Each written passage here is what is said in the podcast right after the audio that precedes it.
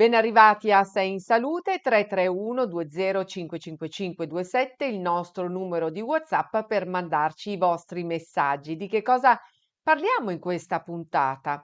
Con un medico di famiglia capiremo come la Covid-19 ha impattato sulla salute e sulla salute mentale degli italiani e lo facciamo partendo da un'indagine realizzata da Egistada che ha mostrato dati interessanti ed è un'occasione di confronto sulle conseguenze a lungo termine degli ultimi anni sulla salute fisica e psicologica dei cittadini. E poi avremo due farmaciste e con loro parleremo di una bella iniziativa che si terrà domenica 16 ottobre a Milano, la Pitta Rosso Pink Parade, la camminata che raccoglie fondi per la Fondazione Umberto Veronesi. E poi ancora parleremo di un'altra bella iniziativa, la donazione di un ecografo di ultima generazione all'ospedale Buzzi. Tutto questo subito dopo la sigla.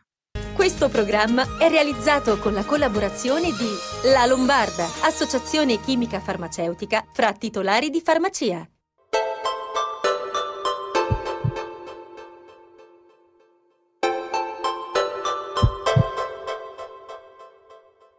Ed eccoci qui, sempre con tante domande per i nostri ospiti e siamo con il dottor Fiorenzo Corti, vice segretario nazionale Federazione Italiana Medici di Medicina Generale FIMG, che ringraziamo per essere con noi a commentare i risultati di questa ricerca realizzata da Egistada sull'impatto che la Covid-19 ha avuto sulle persone e anche come provare a risolverli. Ben arrivato. Grazie per l'invito. Eccomi qua.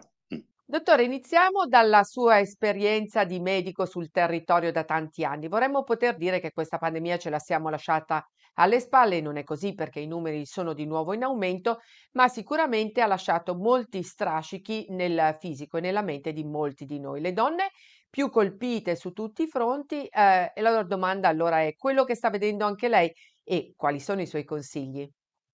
Eh, questo è assolutamente vero in modo particolare la pandemia ha ridotto, come posso dire, il rapporto diretto con, con la persona. Abbiamo dovuto, siamo costretti, siamo stati costretti ad utilizzare mezzi tecnologici che hanno limitato quello che era nostro, eh, la nostra caratteristica principale del, di medici del Servizio Sanitario Nazionale, dove una porta aperta e la possibilità per tutti di entrare in questa porta e di collegarsi fisicamente, direttamente con eh, il proprio medico che è scelto liberamente, con il quale si ha un rapporto di, di fiducia. Certo, la pandemia questa cosa l'ha, inizialmente l'ha proprio cancellata e stiamo riprendendo, è da qualche mese che ormai abbiamo ripreso questa cosa e quindi la possibilità di ricevere la gente nei nostri, nei nostri studi, ma indubbiamente eh, non ancora tutto è ritornato alla, alla situazione precedente la pandemia.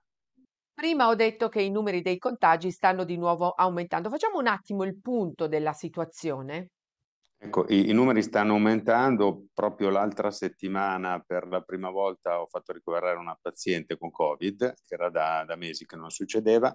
C'è da dire che anche i tamponi cominciano su, su 10 tamponi che faccio, 5 o 6 sono positivi, non, non c'è ancora una situazione particolarmente, particolarmente, grave dal punto di vista clinico, eh, però indubbiamente i segnali d'allerta, d'allarme ci sono.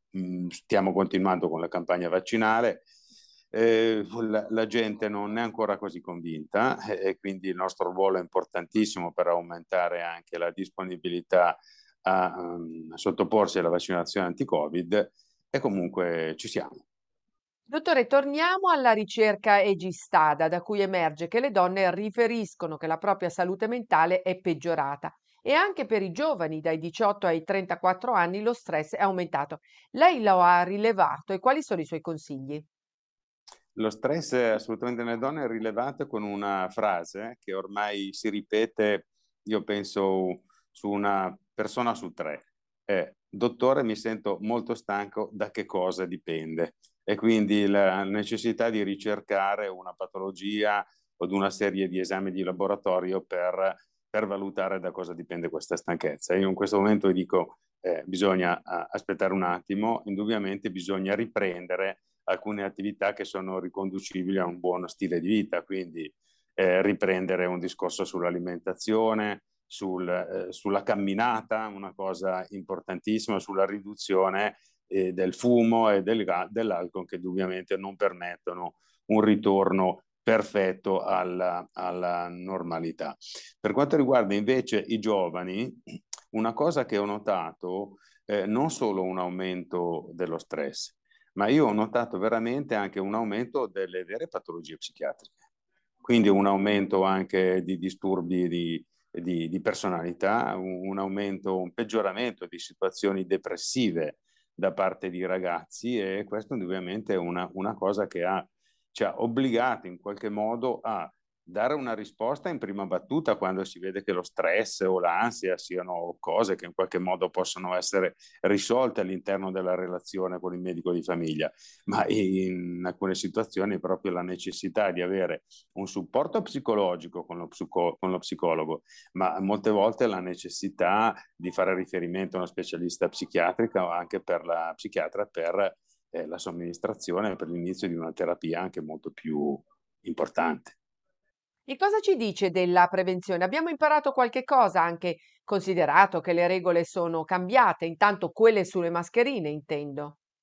Eh, questa situazione è per certi aspetti drammatica, no? vedendo i comportamenti della gente eh, nei supermercati o nelle metropolitane, negli autobus, perché eh, veramente, certo, io mi rendo conto che finalmente eh, la gente può dire ok, mi voglio muovere liberamente, basta con queste costrizioni, però questa cosa assolutamente come medico dobbiamo sottolinearlo come fatto negativo, per cui nei nostri studi continuiamo ad obbligare la gente ad indossare eh, le mascherine. E indubbiamente nei locali affollati l'indicazione di utilizzarle deve essere assolutamente eh, sottolineata. Non l'obbligo, però l'indicazione. Un'altra cosa importante che abbiamo imparato dalla pandemia è lavarsi le mani, molto di, molto di, di frequente, cosa che una volta si faceva un po' di meno, ma mi ricordo di aver visto in passato anche un, un, servizio in un ospedale dove il lavarsi le mani molto spesso comporta anche una riduzione, ma questo pre-pandemia, una riduzione anche delle infezioni eh, che si possono contrarre nell'ambiente ospedaliero, anche da parte degli operatori sanitari, peraltro, eh? non solo da parte dei visitatori e dei pazienti. Un altro problema che ha colpito molti è la difficoltà di dormire bene. Ha rilevato una maggior richiesta di prescrizioni di sonniferi e le chiedono consigli su cosa prendere per dormire meglio, tipo qualche integratore? Intanto la riduzione del caffè e magari anche del cioccolato nei confronti di pazienti che hanno anche problemi di reflusso gastroesofageo. Ehm, una richiesta molto importante per quanto riguarda gli integratori, eh, questo sì, e un qualche aumento anche di prescrizione per quanto riguarda gli ipnotici e gli ansiolitici. Assolutamente direi eh, che questo è un dato consolidato e che si sta mantenendo ad un livello molto alto di di, di richiesta. Abbiamo accennato prima alle difficoltà della salute mentale. I suoi pazienti gliene parlano di più, si aprono maggiormente con lei rispetto a queste difficoltà anche di burnout sul lavoro e in famiglia. Quali strategie possiamo mettere in atto nella vita di tutti i giorni? Beh, c'è da dire questo, che con un aumento delle liste d'attesa per quanto riguardano le attività specialistiche, per quanto riguarda anche la diagnostica strumentale, indubbiamente c'è una ricerca terrificante di andare ad identificare un professionista che veramente risponda ai tuoi bisogni di salute, ma con una logica anche di, eh, di fiducia. E veramente, se posso essere sincero, proprio un aumento eh, una riduzione delle resistenze nel raccontare anche cose che fino a poco tempo fa magari eh, venivano più relegate in un, in un ambito eh, di, di, intimità, ecco, che eh, fino a poco tempo fa era, era sconosciuto. Per cui c'è un bisogno terrificante di aprirsi e di raccontare il proprio vissuto, le proprie difficoltà e le proprie, eh, i disturbi di relazione anche all'interno della famiglia. E lei cosa dice a questi pazienti che hanno che le riferiscono questi disagi? Beh, intanto dipende, perché dipende qual è il contesto in cui vive, in cui abita, in cui lavora il paziente. Intanto una grande preoccupazione per la necessità eh, di mantenere questa relazione di fiducia col paziente che da qualche parte cerca di essere messa in, in discussione.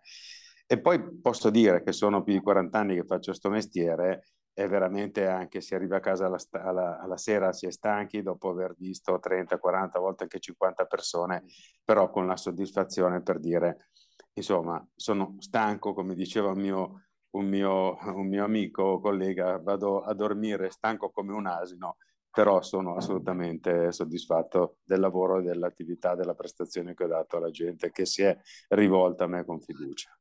Insomma, dottor Corti, ancora molto lavoro da fare per voi medici. La vediamo collegato dal congresso, dal 79 congresso FIMG. La ringraziamo per aver trovato il tempo per noi e buone cose. Grazie a voi, arrivederci. Grazie al dottor Corti per i suoi consigli e noi andiamo un minuto in pubblicità.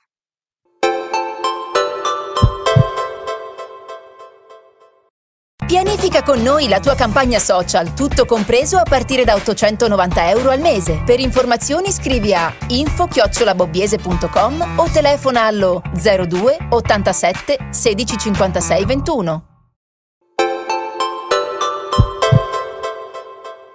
Bentornati a Sei in Salute, parliamo di una bella iniziativa che si terrà domenica 16 ottobre a Milano, la nona edizione della Pitta Rosso Pink Parade a sostegno della Fondazione Umberto Veronesi.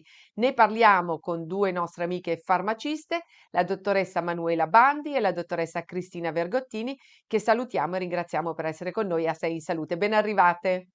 Grazie per l'invito. Grazie per l'invito.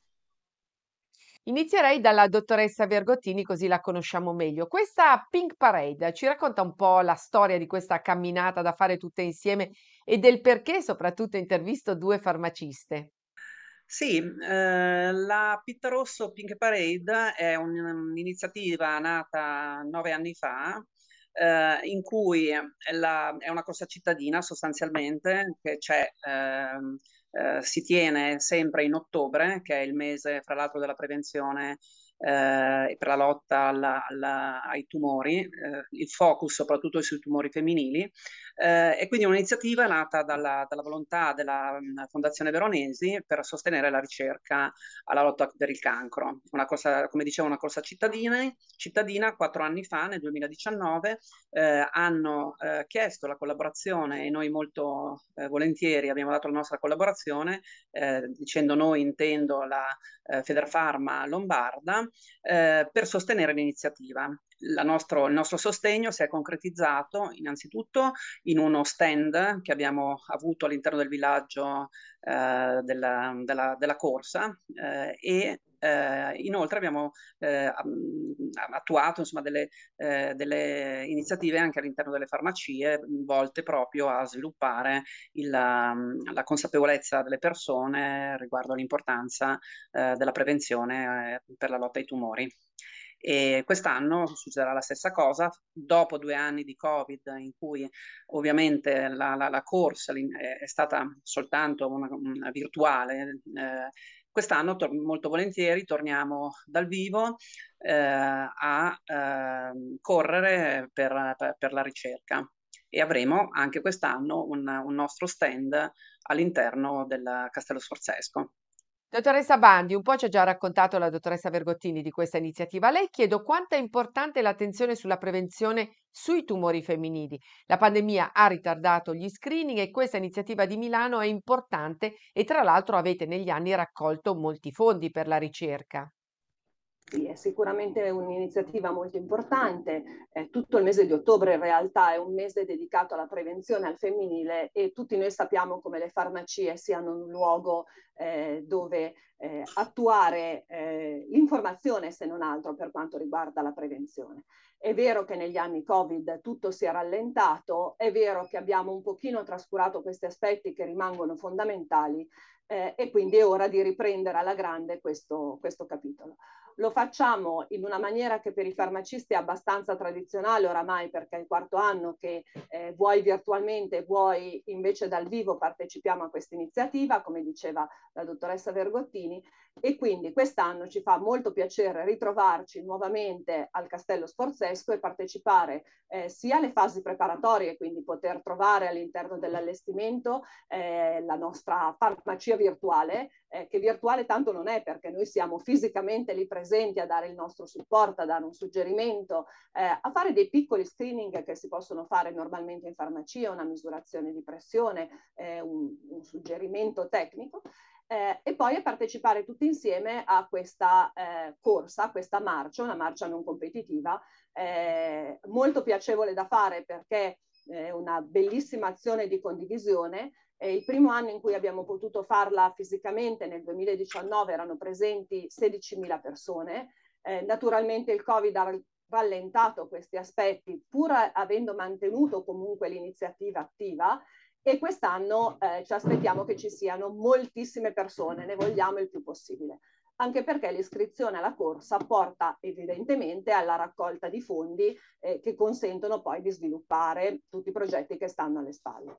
Eh, I soldi raccolti fin qua sono stati tanti, sono stati oltre 5 milioni all'interno di tutta l'iniziativa. Eh, mi risulta che nell'anno 2021 si sia parlato di 600 mila euro. Diciamo che lo consideriamo un dato un po' falsato dal Covid e che vorremmo vederne eh, raccolti il più possibile. Quindi invitiamo tutti a raggiungerci in questo weekend. Eh, la corsa vera e propria sarà il 16 di ottobre. Eh, saremo tutti lì presenti, saremo eh, nel nostro meglio, al meglio delle nostre possibilità e sarà una cosa piacevole da fare tutti insieme. Per chi sta scoprendo adesso di questa Pink Parade, come fare ad iscriversi e partecipare?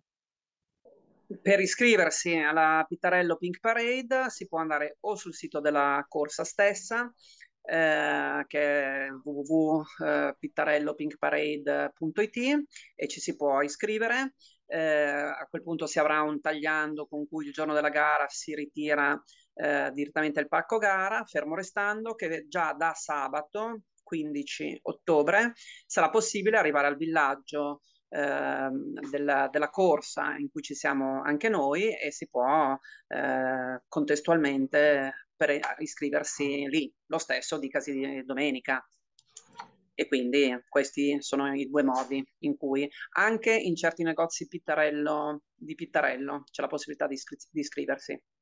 Dottoressa Bandi, ogni anno in Italia quasi 55.000 donne si ammalano di tumore al seno il numero purtroppo è in aumento, ma grazie ai progressi finora raggiunti, se il tumore è diagnosticato in fase iniziale, la possibilità di guarire arrivano circa al 90%. Su questo le farmacie sono sempre attive anche sull'informazione.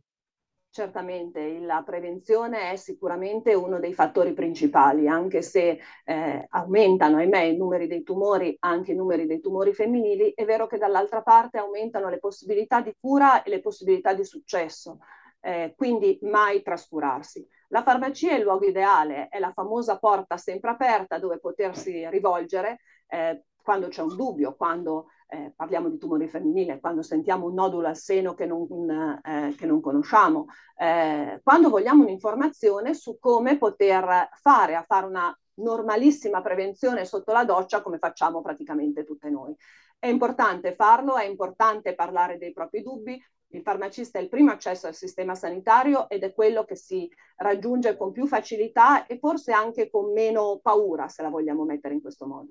A noi piace svolgere questo ruolo, pensiamo che sia molto importante, pensiamo sia importante farlo all'interno delle nostre farmacie, ma anche iniziative importanti come questa supportata eh, da Fondazione Veronesi.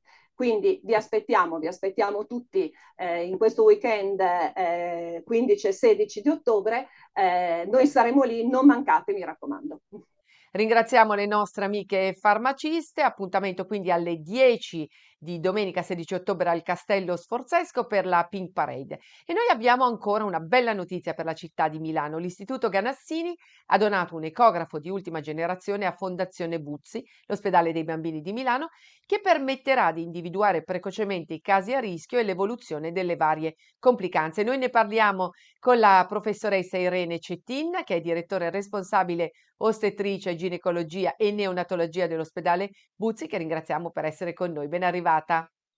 Uh, buongiorno, uh, grazie per l'invito e um, sicuramente siamo entusiasti di questa opportunità che ci ha dato Ganassini e con cui eh, speriamo che la collaborazione continui, che grazie anche alla Fondazione Buzzi che supporta molte iniziative che adesso stiamo portando avanti, ovviamente anche e soprattutto nell'ambito dei eh, dei bimbi. Eh, noi, io sono ginecologa e ostetrice, quindi sono, sono, dirigo il reparto di ostetricia e ginecologia e quindi noi curiamo le future mamme e le mamme e anche altre problematiche ginecologiche. Quindi per noi la diagnosi ecografica, per noi ginecologi, negli ultimi 20-30 anni la diagnosi ecografica è diventata sempre più fondamentale, soprattutto durante la gravidanza. E gli ecografi evolvono continuamente, quindi questo ecografo che ci è stato donato ha delle caratteristiche tecniche che lo rendono veramente ottimale per poter eh, eventualmente, quando nei casi in cui si verificano, eh, evidenziare delle anomalie del feto prima della nascita e questo ci consente di seguirle nel tempo. In alcuni casi questo è utile perché così semplicemente la mamma, per esempio, viene seguita e partorirà in un centro adeguato, i neonatologi saranno già a conoscenza, a volte magari cardiochirurghi, a volte i neurochirurghi, quindi indirizz- indirizzeremo già la mamma e il futuro papà a un percorso particolare. In alcuni casi può essere anche utile per decidere di attuare delle terapie in utero, come per esempio è il caso di un certo tipo particolare di condizione che è una, la gravidanza gemellare che ha un'unica placenta dove a volte dobbiamo intervenire per evitare la morte in utero di uno dei due gemelli o anche di tutti e due, a volte facendo una terapia che si fa con il laser e che però ovviamente necessita di una grande eh, fase diagnostica sia prima che dopo, per la quale abbiamo bisogno di questi apparecchi che sono veramente ormai simili e paragonabili alla risonanza, che quindi sono molto molto precisi. Quindi io ringrazio, ringrazio per questo momento in cui ho potuto parlarne, ringrazio ancora Canassini e Fondazione Buzzi e grazie a tutti voi. Grazie professoressa Cettin per essere stata con noi. Una buona notizia per i bambini che nasceranno nel vostro ospedale Buzzi. Grazie. E noi ci fermiamo qui, grazie ai nostri ospiti e a voi che ci seguite sempre con attenzione ed affetto. Alla prossima puntata. Questo programma è stato realizzato con la collaborazione di La Lombarda, associazione chimica farmaceutica fra titolari di farmacia.